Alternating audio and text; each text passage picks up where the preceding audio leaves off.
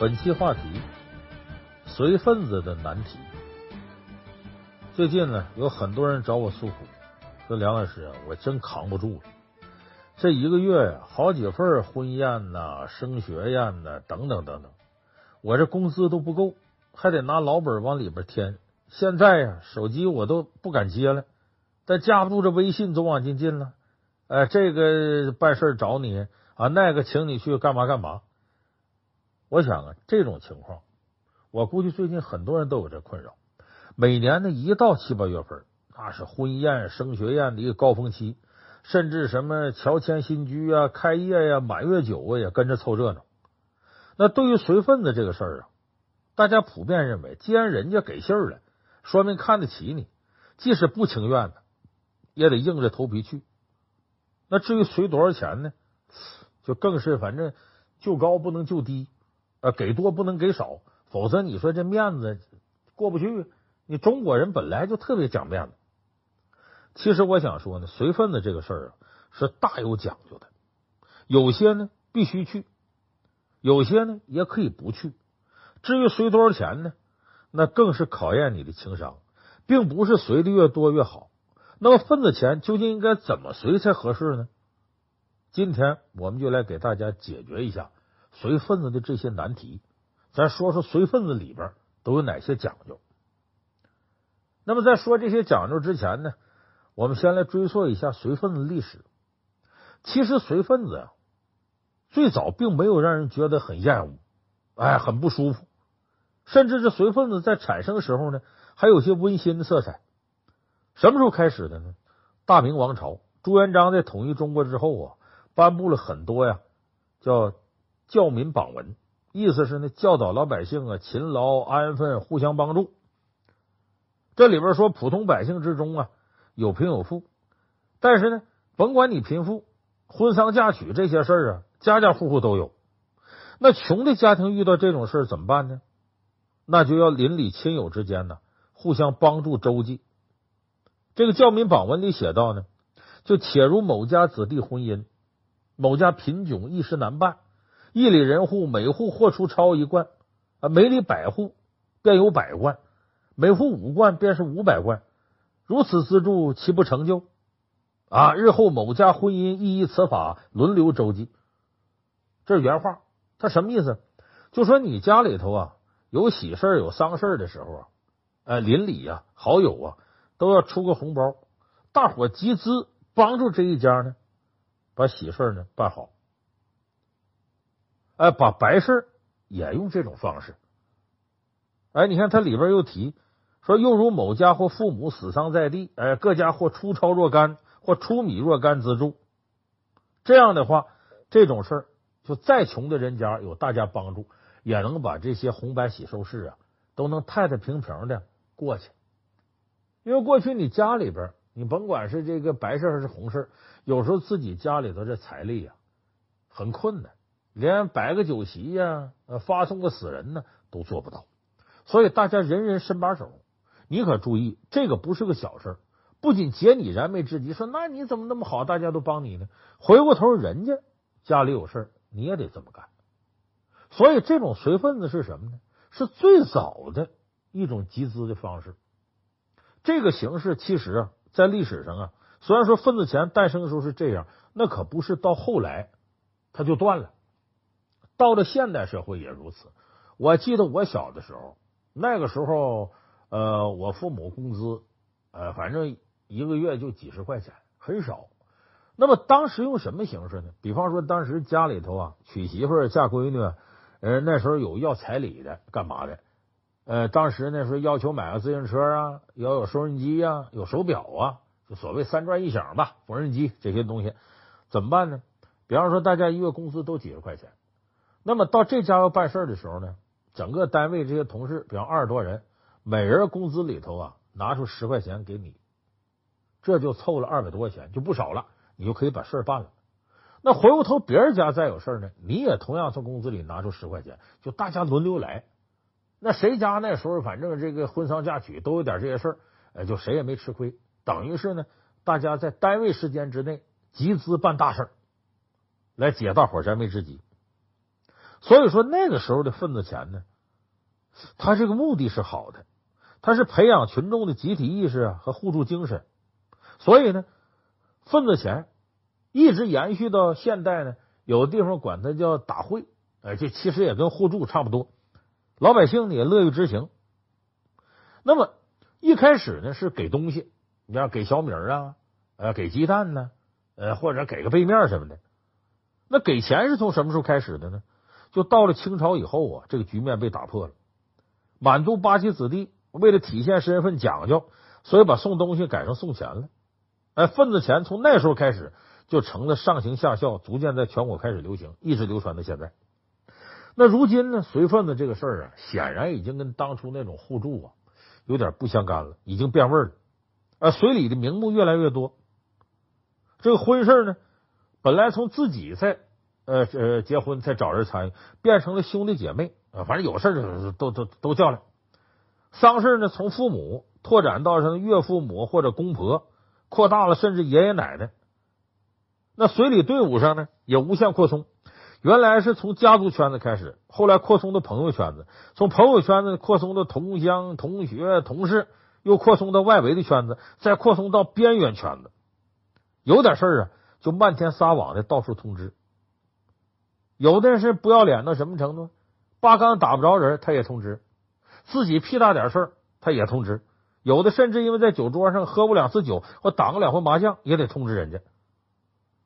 甚至有的呢，呃，就是包括盖个房子，有的农村家里盖个猪圈，都得请人喝酒，然后让你随份子。你看，虽然我们对此深恶痛绝，但是在中国这个人情社会啊，你不得不面对。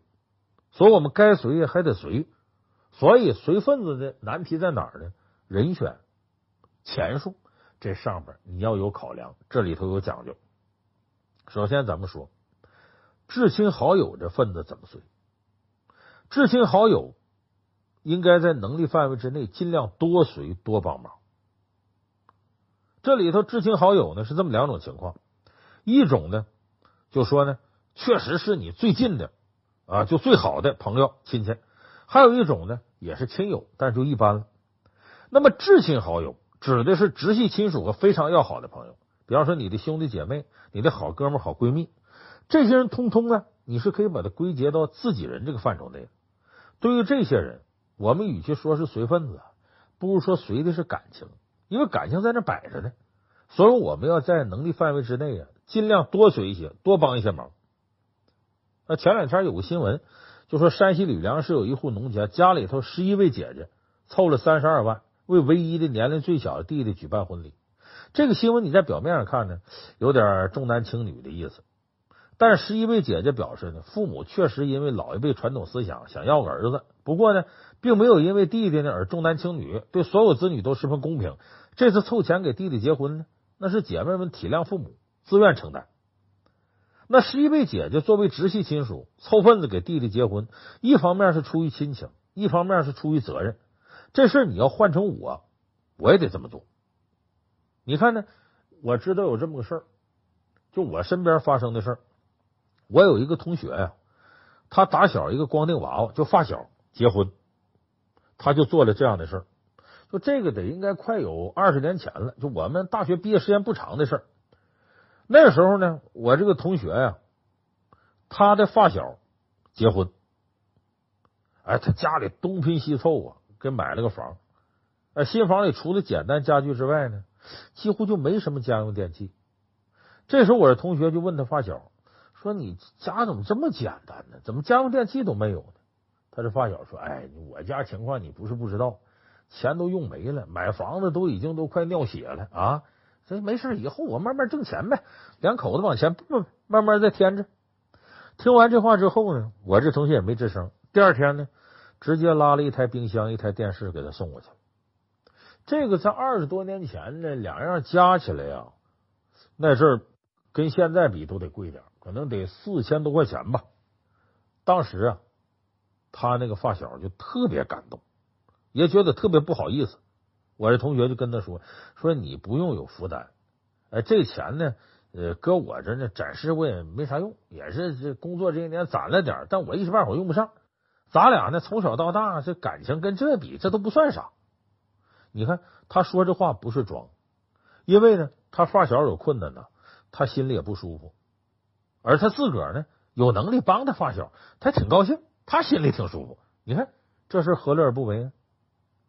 我估计说到这儿呢，有人就反驳说：“那老梁，你那同学当时还有钱，那对于我们这些没钱人来说，你想多衰也没有啊。”哎。这正是我要反复重申的一点，就是你一定要在能力范围之内。就如果说你能力是一万，那就随一万；你能力是五百，那就随五百好了。作为你最亲近的人呢，他也了解你的经济情况，不会因为这个事儿挑你理，所以你也没必要打肿脸充胖子。就对于至亲好友，比方说你这一个月呢，呃，你挣的钱挺多，你有能力随一万块钱，那你随一千。人家肯定多少不太舒服。我指的在你能力范围内，不要超乎你能力，你自己硬装。这个之前呢，我在这个网上也看过有这么个故事，说的挺好。说有一对闺蜜呢，一个家庭困难，一个家庭富裕，两个人从中学开始呢，一直就好，工作以后还在一个单位。那家庭富裕这个女生啊，对家庭困难的女生非常照顾，没钱吃饭就请她吃饭，没地方住啊就让她跟自个儿住，有赚钱的活推荐她去。这个让家庭困难的女生十分感激，所以在闺蜜结婚的时候呢，这个困难的女生啊，就把平时省吃俭用的两万块钱都取出来了，包了一个大红包送给闺蜜。结果结婚典礼结束之后呢，这女生刚要走，被闺蜜拉住了。呃，闺蜜说：“你看，今天他们送了一些好吃的东西，点心什么的，搁我这也吃不了，还坏了，都没动过，你拿回去吃去。”这个女生想也没想就把这个拿回来了。到晚上，她肚子饿，就打开呀，这个闺蜜给她这些点心，结果一看就傻了，因为里边除了点心之外，还有个小袋子，里边装着一张啊储蓄卡，还有个纸条，纸条上这么写的：说我最亲爱的朋友，我谢谢你的礼金，哎，我知道你很感激我对你的好，可是你说朋友之间不就应该这样吗？你现在你家生活还有困难，你不容易攒这点钱，你就不要给我这么多钱，你心意我领了，这卡里头呢有五万块钱。我知道以你的性格，你肯定不会收。那咱们今天这么的，我跟你定个约定，等你结婚了，条件好了，你把这五万再还给我，啊，就等于你还是随我两万块钱，我我接了还不行吗？你看这样的故事，你听了之后会很感动。因为其实呢，至亲好友之间随份子，既是一种感情回报，也是一种感情投资。虽然把感情跟钱挂钩有点俗，但是你说柴米油盐，咱过日子哪样能离开钱？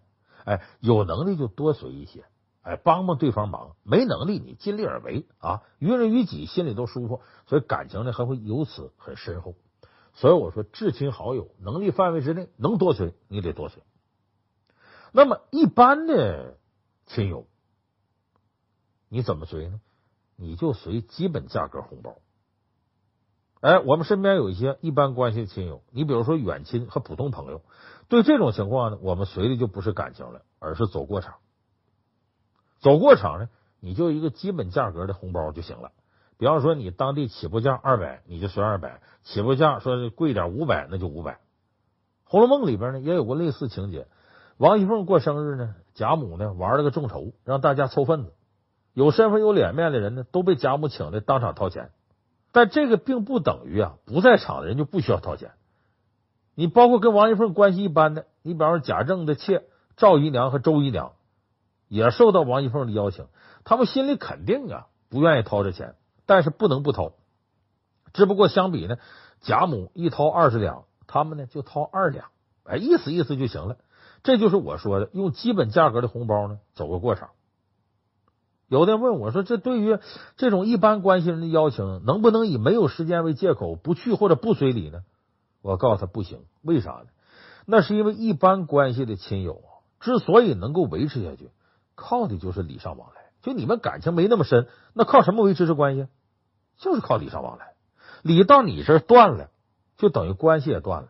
等你有事的时候，人家自然也不会捧你的场。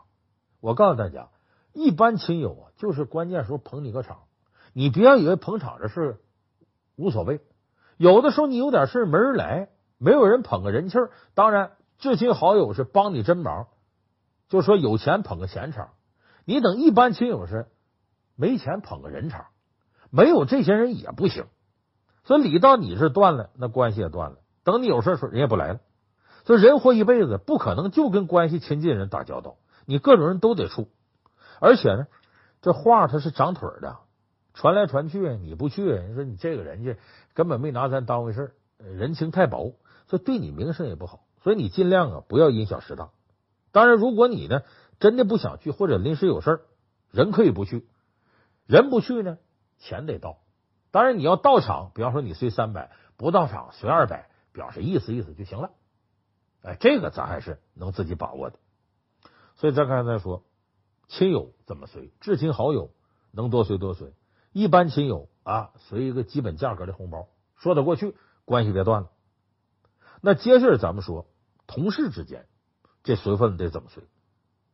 就我们得分析一下同事之间的关系。哎，看明白了，想明白了，你就知道这份子该怎么随。首先呢，同事啊，本来就是为了共同工作而临时催生的不稳定关系。一旦自己或同事有一方要离职，以后可能再没交集，所以你得做好，要真随份子，有去无回，你得做好这个准备。我就听过一件很奇葩的事，有个女职工啊，在公司工作了一年，结婚时呢，给全公司人都发了请帖。那同部门当然要去，不同部门的呢，碍于面子也不得不去。结果结婚当天呢，这光同事呢，呃，就坐了三四桌，得有三四十人。可是让人万万没想到的是呢，结婚完，说是这不是婚假吗？刚过了两周，这女职员就以怀孕为理由，跟公司提出辞职，让所有人都有一种上当受骗的感觉。你说回头公司这些人再有别的事儿，你是叫他不叫他？他已经不在这公司辞职了。所以，这种借结婚圈钱的人自然是招人恨，但这也让我们看清了职场这个特殊圈子。所以，基于这种情况，我对同事随份子给大家的第一条建议就是：如果不是和邀请人有特殊关系的话，你就随一个最少价格的红包，而且呢，你人呢也不一定去。你这样的话，万一有问题，你把损失减到最小。而且，像这种情况。一个单位，尤其是有些年轻人很活跃、容易跳槽的，你作为个老员工，他要结婚找你，你要跟他关系很一般，你就可以不去，因为现在公司这流动量太大。你今天在这干，明天可能他就跳槽。你要在他那随他走了之后，现在很多小年轻人也不管那事儿，他跟你其实也没什么感情。所以在这时候，你要判断清形势。同事这种不稳定关系，关系还一般的，联系不上，有时候甚至都平常也不怎么联系，那就可以不随。要随最少的钱，降低损失，你人可以都不去。再有一个，职场是一个利益共赢和利益互换的地方，份子钱的多少啊，不会成为改善关系的直接因素。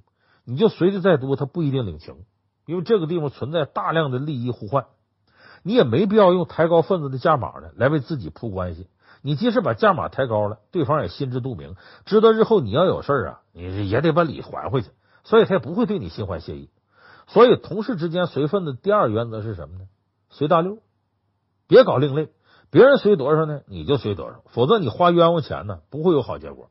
当然，你说你这某些人掌握权力，他搞这腐败，你就等于是送礼，那是另一回事，这不在咱们探讨范围内。之前呢，我知道这么一个事儿，就是有一个新职员呢，入职三个月就收到同事的婚礼邀请，他觉得自个儿是新人，正好呢。他这个办事的同事呢，又是他个部门的领导，所以他就包了一个五百块的红包给他。结果第二天一上班，他就发现其他同事对他态度很怪。原来结婚那个同事啊，当晚在朋友圈里对同事的出席表示感谢，并且晒出礼单，就大家随多少他都给写上了。这礼单当中只有这位新职员随了五百，其他人都是二百、三百。那就这五百块钱，让大家心里都不舒服了。大家觉得这新人呐。有点太社会了啊！也不跟大伙沟通，你这一弄呢，把大家脸都打了，让大伙很尴尬。你这不会办事。由于这新职员呢没有结婚同事的微信，所以没在第一时间呢看到他朋友圈，直到有人告诉他，才明白怎么回事。可是影响已经造成了，损失也没法挽回了。由此可见呢，我们在给同事随礼的时候，一定要和其他的同事互相沟通，保持一致。人家随多少，你就随多少。如果你是新员工，你随的还可以再低一点，这样就能做到万无一失，摆正自己位置。其实，在职场当中呢，还有一种随份子方式很值得推荐，那就是集体包一个大红包。这种方式适用于一个团队或者一个部门使用。比如呢，想要包一个呃，比方三千八百八十八大红包，那么就可以从部门领导开始，按职位一级一级往下摊派。这样做呢，既有团队精神，又能在有效随份子表达真心祝福的同时，让职位低的同志不产生负担，非常人性化。那么与此相似的方式还有呢，大家凑钱给新人办一场单身派对，啊，大吃一顿，然后痛快玩一场，这样既能增加团队凝聚力，还避免了拿钱说事，效果也是不错的。当然呢，这在大城市里边，或者说人家呃办事人家根本不差钱，你就可以用这样的方式。那么以上两种关系呢，是我们必须的随份子的。但是开始的时候我也说了，有些是可以不随的。那什么情况下可以不随份子呢？首先，奇葩的邀请可以不去。现在有些人呢，为了收点份子，什么理由都能想出来。婚丧嫁娶啊，升学满月，这都算有良心的。最让人恶心的是呢，啊，租个房子要请，开个小卖店呢要请，换个工作呢也要请。除此之外，还有反复办的，比方说生一胎请。二胎请，甚至二婚请完，三婚还请，甚至自个老娘说过六十六大寿都过好几回了，还甚至有更不要脸的，就连俩人这个分手了，完另外一个人结婚了，还还找这个前男友前女友你也来参加婚礼，你看就这种事都有，这种情况下你就可以坚决拒绝，不去随礼去。我身边有小孩跟我说一个事儿，特逗，他说有个女孩呢收到前男友结婚的邀请。两个人当初分手的时候闹得特不愉快，鸡飞蛋打，几乎老死不相往来。结果这个时候呢，他这前男友突然给女孩呢这寄了一个红色炸弹，就那婚礼请柬，说这个呢，呃，咱俩相处三年还算朋友，人生重要时刻希望你能祝福，但是呢，为了防止见面尴尬，你把礼金呢通过微信转账给我就好了，人就不要出现了。你说这人是不是有病啊？想钱想疯了？所以对这种奇葩邀请，只有两个字：不去。坚决不随。另外一个呢，很久没联系的人呢，可以不随。就我们几乎都遇到这个情况：一个很久没联系你的人呢，突然有一天给你打电话，先是跟你呢啊、扯些有事没事的这些叙旧，然后呢就跟你说，就我要结婚了，我什么事你来吧。估计这时候你心里头万马奔腾，哎，你觉得他纯属玩套路。对于这样的人呢，我完全可以不理，不管他是你同学呀、同事啊还是朋友，只要是很久没联系了。联系就给你，让你请，让你掏钱，一律拒收。可是拒收归拒收，你不能直接就说这么久不联系还找我干啥呀？你得找借口，一步一步脱身，咱得有点艺术性。首先你要稳住，呃，真心实意、和颜悦色的祝福对方啊，祝福你成家，然后再借口拖延。比较好借口是呢，我现在时间定不下来，要当天有时间的话，我一定去啊。但是最后你是肯定没时间的，呃，你这就是个托词。除此之外呢，还有很多非常规招数，大家可以视情况而选择。你比方说，对方说结婚你来吧，哎呀，我这两天失恋，心情啊很沮丧，参加你喜庆婚礼呀，你怕不吉利。再比方说，我这两天有病，你说到你那病病殃殃，再把这这这病传染给别人啊，你这也不好。呃，再说，尤其异性邀请你，哎呀，其实我挺长时间我都暗恋你，结果最后你看你还要结婚，我很伤心，我就不去参加了。哎。当然，这些办法呢，这都是现在年轻人想的各种古灵精怪的办法。那对于已经就说在单位混了多长时间老员工啊，恐怕这样方法不适合。哎，你就直接说，我这些人有事儿，我可能去不了，我有功夫一定去。就搁这种啊转圈话，他不套路你吗？你再反过来套路他。所以今天呢，我们说了各种各样随份子的讲究，其实最中心思想就八个字：因人而异，量力而行。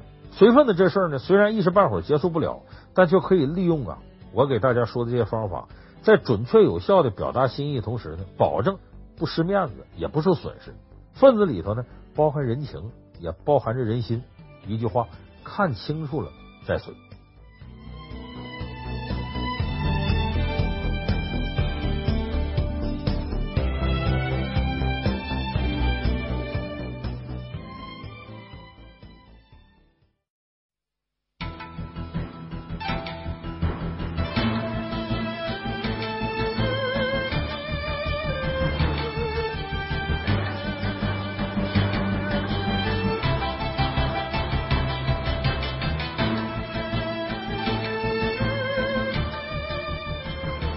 本期话题：怎么样收买人心？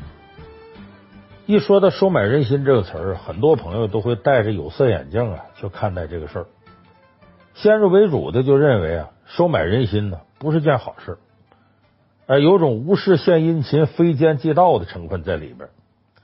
你别看他对你怎么怎么好，老是帮你什么，指不定他图你什么。你看，原来我经过一个事儿，就是说一个老太太呀，跟我的同事讲，哎，自己儿媳妇对自己多好，又给自个儿买东西，又陪自个儿出去玩什么的。这时候旁边我另一个同事就说话了，哼，嗯，不是什么好事。你看他那意思就是，你儿媳妇对你好啊，有所图。哎，那后边不定得琢磨你钱呐，琢磨你房子呀，哎，所以他认为啊，这种收买人心呢，是带有不良目的的，所以这个就是对收买人心先入为主的看法。其实收买人心这件事儿啊，跟我们日常生活呀是关系很密切的。我们其实每个人呢，要想在这个社会上你混得好点啊，你都得有意无意的，你得去收买人心。哎，你追求异性，你不讨好他。哎，你不让他喜欢上你，那这事就黄了。你在公司管理下属呢，你不让下属满意，对你忠心，那么你这个公司啊，没个能赚钱。那么你员工就琢磨，今天跳槽啊，明天怎么着的？你说你这公司怎么管？同样，你要做生意做买卖，你要不让客户满意了，客户一见你就烦，你说你的生意怎么做？所以说，收买人心这件事儿呢，哎，还有另外一种说法，就是人缘好。那为什么大家会对收买人心有这么大偏见呢？就是因为很多人呢想去这么做，可光知道收买人心那些表象，不知道这里边的技术，不知道这里头门道，把收买人心这四个字名声啊，生生给搞臭了。今天呢，咱们就从情商角度给大伙说说，你怎么样才能真正的做到收买人心，而不着收买人心的痕迹。咱们第一点呢，得说收买人心，首先。人心是什么？它不完全是由实实在在的东西组成，这里还有很多呀，是情绪的东西。哎，就是他认为你好，可能你干什么都好。所以收买人心，首先一条是什么呢？你得要点燃他的情绪，点燃呢，他对你有好感的这种情绪。所以说，收买人心这件事呢，你说复杂挺复杂，说简单呢，它也很简单。难呢，是因为你要是找不到门路，就在那照猫画虎，很难达到预想效果。搞不好弄巧成拙，讨好不成呢，反而遭别人厌恶。说简单呢，你要找着这里头的门道和规律啊，满足的必要条件，一切就顺理成章。你像我们说这个第一条，点燃情绪，其实就是一个入门级的一个方法。这点燃情绪是怎么回事呢？其实，想让对方认同你，对你好。最基础的先决条件就是你必须能控制好对方情绪，让对方的情绪按照你的思路跟节奏往前走。有句古话嘛，叫“动人心者莫过于情”，哎，情动之后心动，心动之后理顺。如果你连对方的情绪都无法掌控的话，那么你后续不管再怎么努力，你最多是事倍功半，甚至干脆就白费劲。所以点燃对方情绪，哎，这个是起点阶段最重要的。咱们举个最简单例子，呃，《三国演义》里头有那么一句歇后语嘛，呃，叫“刘备摔孩子，收买人心”。内容大家都清楚，你赵云呢不顾自个儿生死，把刘备儿子呃在长坂坡里啊，从曹操的百万大军当中给救出来了。密松林里见着刘备，从怀里把这个阿斗啊拿出来，刘备接过来，二话不说，吧唧把孩子给摔地上，给赵云感动的。为啥？刘备说了。啊！为了你这小娃娃，险些折我一员大将。你想想，赵云得多感动。从那以后，决心我誓死效忠刘备。当然呢，有网友根据小说里啊对刘备形象描述，说这刘备呢，他胳膊长，手长过膝，就站在那儿，这手往下一耷拉都过膝盖，所以他摔孩子其实不是摔，就把孩子搁地上了，故意做给赵云看的。也有人说那不是那么回事，为什么阿斗后来？有点半疯不傻的，智商低下，是都让刘备这一摔给摔坏了。虽然收买人心，最后把蜀国江山给丢了。当然，这都是牵强附会。那么这个大家当笑话听就可以。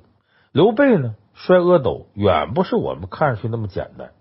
这里边呢有刘备非常高的情商价值在里边。他首先他是充分评估了赵云的情绪，并且给出了最好的应对方式。你看，除了赵子龙血战长坂坡。呃，和刘备摔孩子，呃，这个大家都熟悉这两件事之外呢，整个过程从开始到结束期间还发生过很多事儿啊，我们容易忽略。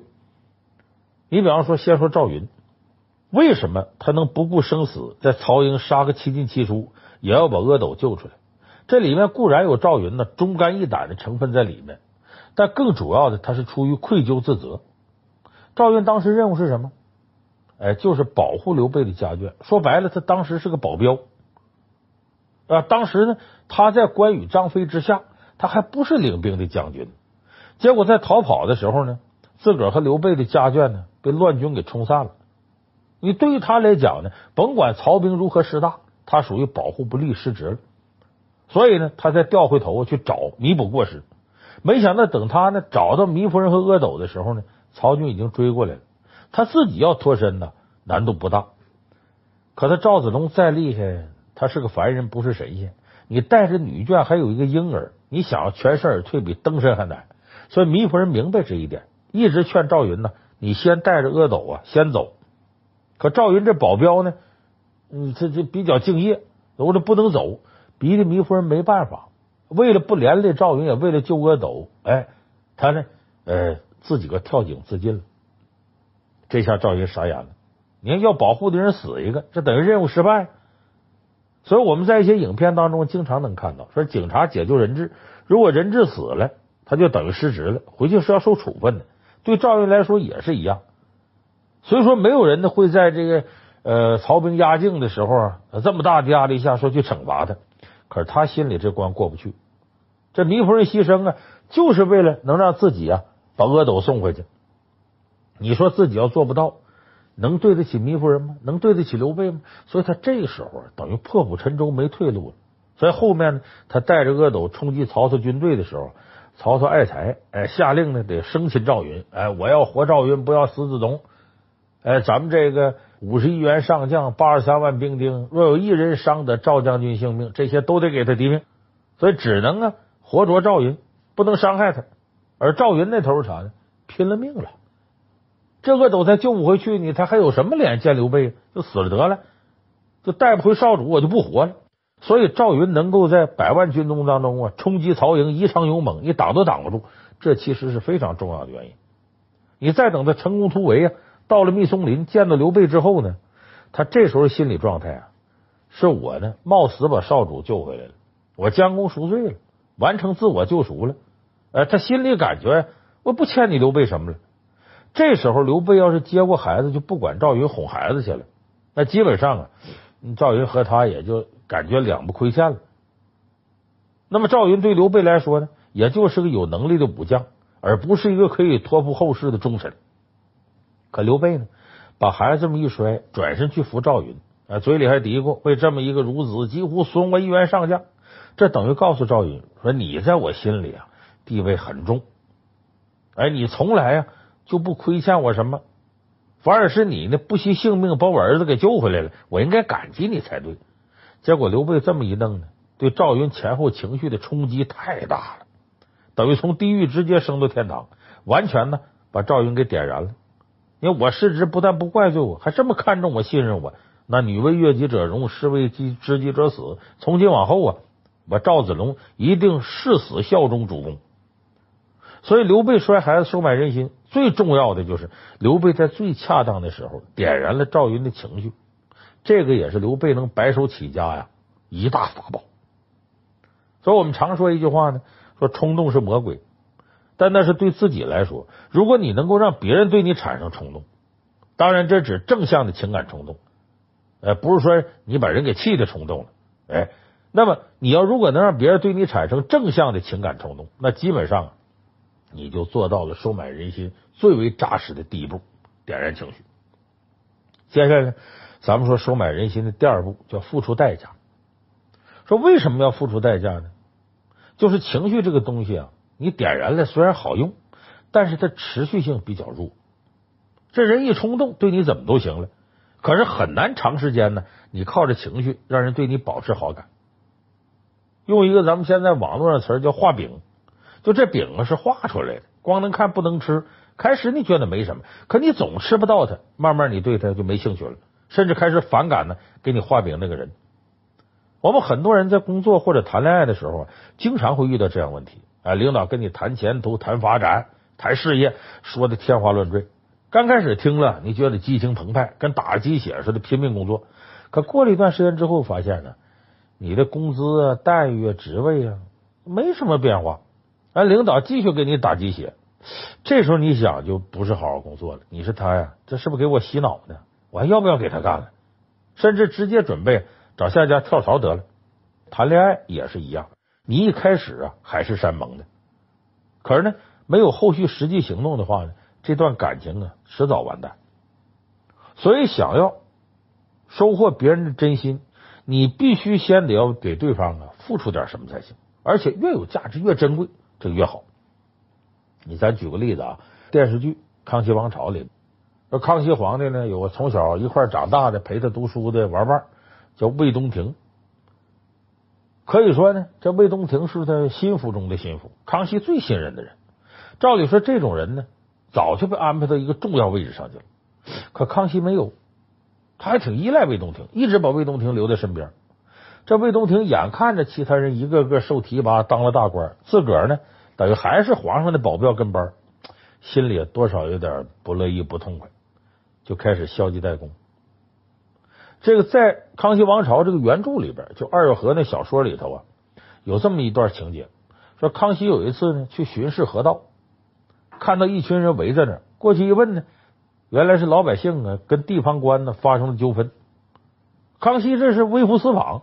他看不惯这个官吏欺压老百姓，就随口劝几句，没想到呢，把对方给惹急了，举起拳头要打康熙。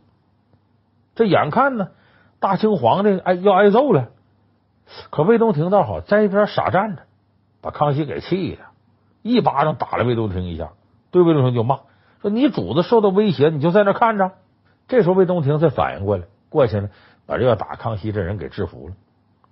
回去之后啊，康熙他不傻，他琢磨。说魏东亭怎么回事啊？俩人一块长大的，他不是不明事理这种人，他是忠心护主的人呢。想来想去啊，他想明白了，他估计啊，魏东亭觉得自个儿啊老不把他放出去，就留在自己身边，他觉得委屈了。康熙想通了这点之后呢，连夜把魏东亭给叫去了，就问魏东亭说：“东亭啊，你是不是觉得我打你一下你很委屈啊？”那这魏东亭哪敢说实话呀？哎呦，皇上您没错。这您受辱是我的过失，我罪有应得。康熙说：“得了吧，你嘴上不敢说，你心里头肯定觉得委屈。你过去说过吗？你要弃武从文，呃，找到一条更好的出路，这没问题。但是呢，这不能让你以后啊成大器。所以我一直把你留在身边，是想让你有更多的锻炼机会。所以现在呢，康熙呢把这话跟魏东亭说的很清楚。”说你在我身边待时间长，你得到的锻炼可能比你到地方去更大。所以康熙这话什么意思呢？就是说，我呀把时间交给你，我让你在我身边待着，你得体谅我的心情。不是我不用你，而是我想让你经历更多的历练。所以这番话说完之后呢，康熙也说：“你别着急，我马上呢就给你找合适的位置，哎，让你到。”封疆大吏一类的位置上，一点点去锻炼。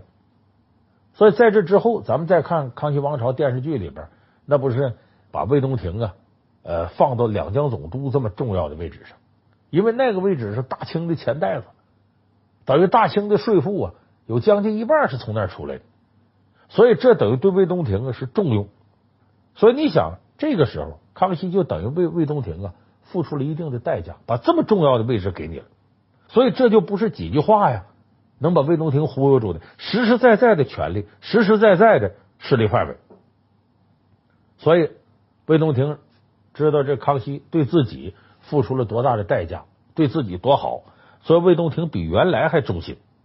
所以这点说明什么呢？你要面对那些自己确实想要拉拢的人，你必须得付出代价。就点燃情绪之后，第二步是付出代价。你光个嘴呀，忽悠人。你什么好处不给人家？你这也绝不是收买人心。收买人心，你记住这里头有个“买”字儿。你既然买，你就得花钱，就得付出代价。所以这个是个硬件，你不能光忽悠人家，这谁都绕不过去这一点。咱们前面第一步点燃情绪，第二步付出代价，合起来呢，基本上就可以帮助你啊，能够得到人心，让对方对你产生好感了。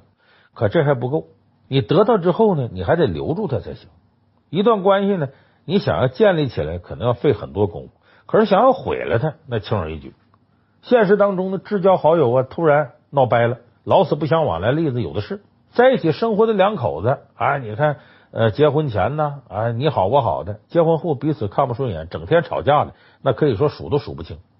那么这些关系都是曾经彼此有过吸引、交过心的，就因为不能容忍对方的错误，最后说散就散了。所以你记住，容忍错误也是收买人心非常重要的一点。很多人讨好别人，反而弄巧成拙的问题也出在这里，就不懂得容忍别人缺点。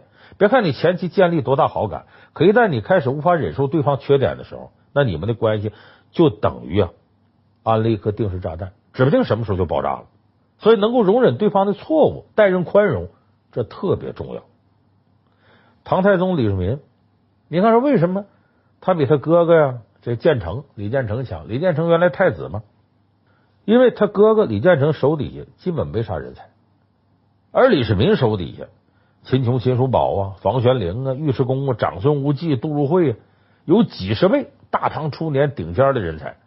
那李世民靠什么把这些人才拢住的？这些人死心塌地的听他话，给他使劲。有点很重要，李世民待人宽容，他对下面人好是一方面，另外他也宽容大家的缺点。有这么个事儿，李世民呢刚当上皇帝，唐太宗有个叫张亮的刑部尚书啊，意图谋反，结果没成功呢。给抓住了，所有人都认为这张亮谋反，罪不可赦，应该杀头。这时候呢，有个叫李道玉的站了出来，说这张亮谋反呢，从律法上来讲啊，你这证据不足，不能杀。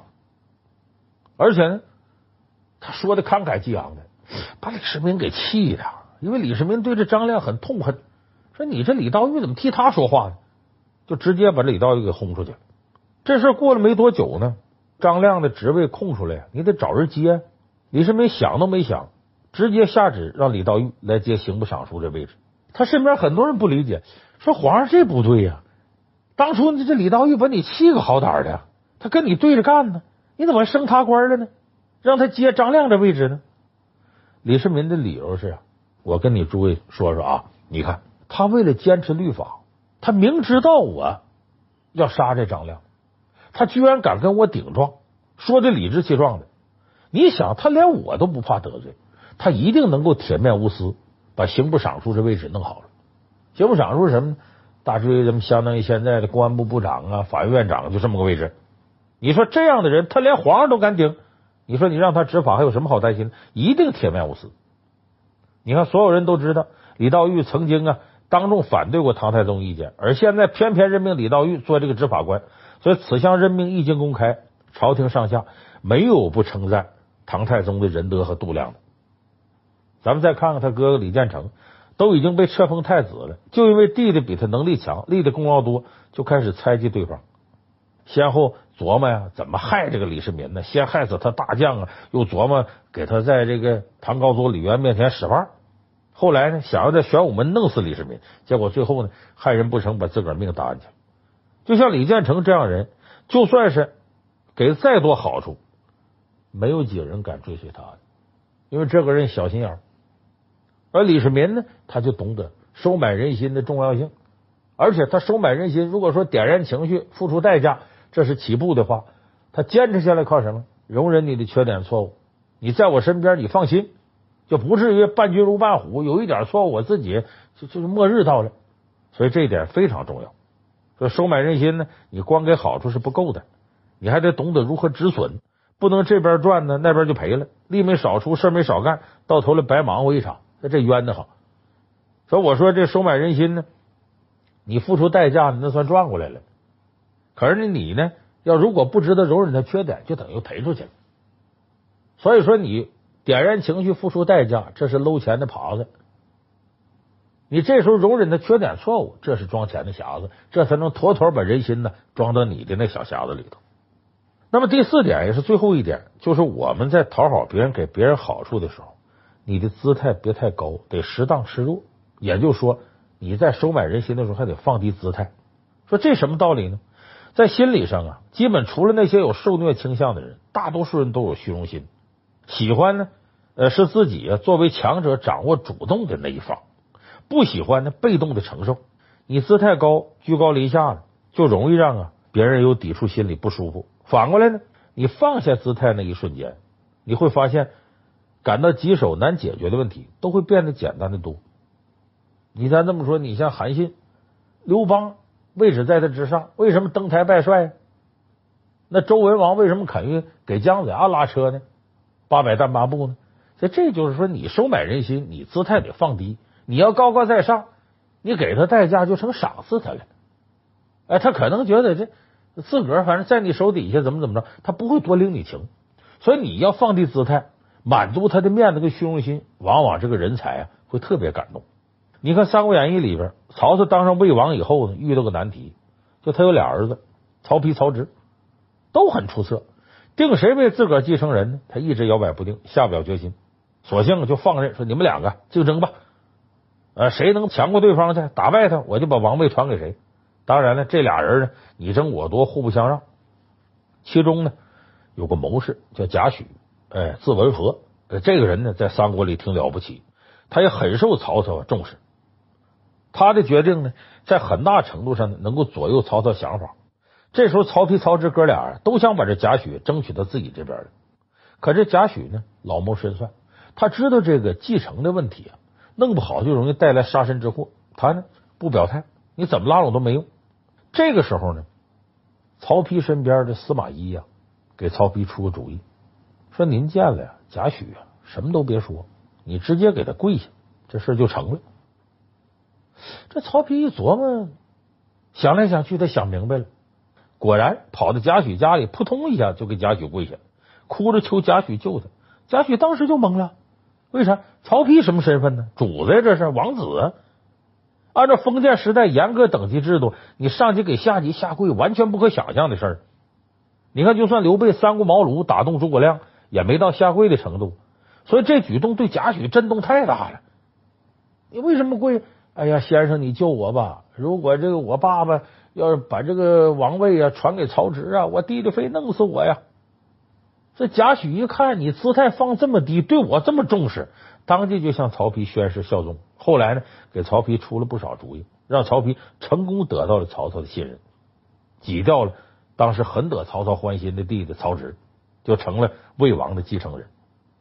这俗话咱们说呢，淘气的孩子有糖。哎，会叫的孩子有奶吃。曹丕就这特点，我把我姿态放得很低，我明明在下级面前，我扑通给你跪下了。你看，我就指着你，你就我的救世主。贾诩震动之余啊，就想到你给我这顶帽子，你看你是我的主子，你把我当成救世主，哎，这一下子就有点蒙头转向了。所以你把谁捧得高高的，他都下不来。咱们看《芈月传》里边有不少这样的例子，那芈月。